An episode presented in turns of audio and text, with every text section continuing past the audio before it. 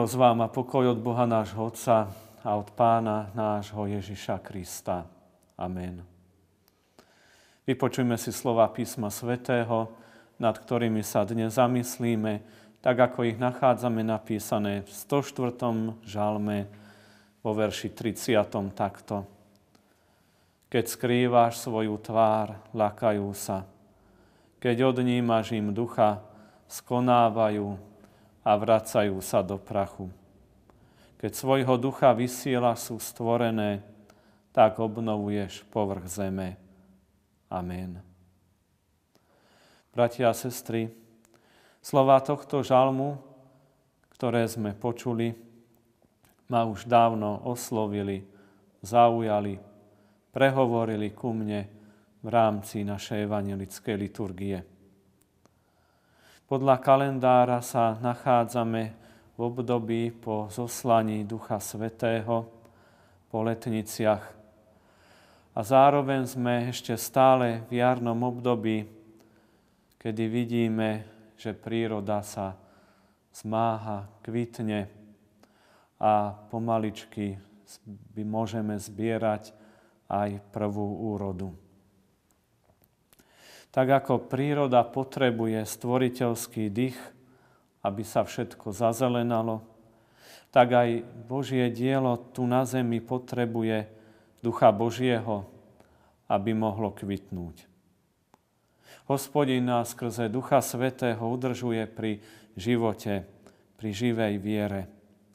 Udržuje nás pri tom duchovnom živote, lebo ako vyznal aj Martin Luther, Verím, že zo svojho vlastného rozumu a zo svojej sily nemôžem v Ježiša Krista, svojho pána, veriť ani k nemu prísť, ale Duch Svetý ma evanieliom povolal, svojimi darmi osvietil, v pravej viere posvetil a zachoval, ako aj celé kresťanstvo tu na zemi povoláva, zhromažďuje, osvecuje, posvecuje a v Ježišovi Kristovi jedinej pravej viere zachováva. Ale duchom svojim nás udržiava aj pri telesnom živote, lebo on nás síti a dáva nám všetko potrebné aj pre náš šťastný život. Všetky stvorenia sú neustále závislé na svojom tvorcovi. Vieme, že aj všetky živočíchy sú odkázané na pokrm od Boha.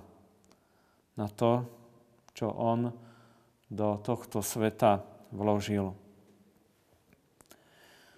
Aj zvieratá môžu prežívať stres, strach, ale vedia aj dôverovať svojmu pánovi, ak je nositeľom potravy a pokoja.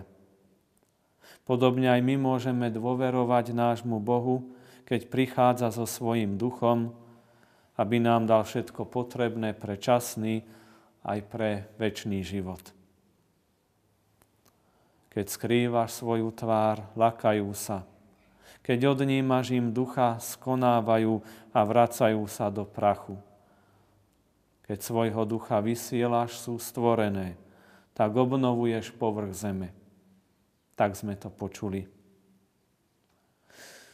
Neraz práve hlboko veriaci ľudia sú požehnaní aj množstvom detí, lebo naplňajú Boží príkaz, žijú v láske a veria, že Boh im bude na pomoci pri výchove, pri výchove a starostlivosti o ne. A pôsobením Ducha Svetého v nás je aj jeho ovocie, o ktorom píše apoštol Pavel v liste Galackým, ale ovocie ducha je láska, radosť, pokoj, zhovievavosť, nežnosť, dobrotivosť, vernosť, krotkosť, zdržanlivosť. Martin Luther o ovoci ducha napísal, že ním je Bohu vzdávaná úcta, úcta a prostredníctvom Neho sú ľudia lákaní k viere Ježiša Krista, A my sa môžeme pýtať, ako je to s nami.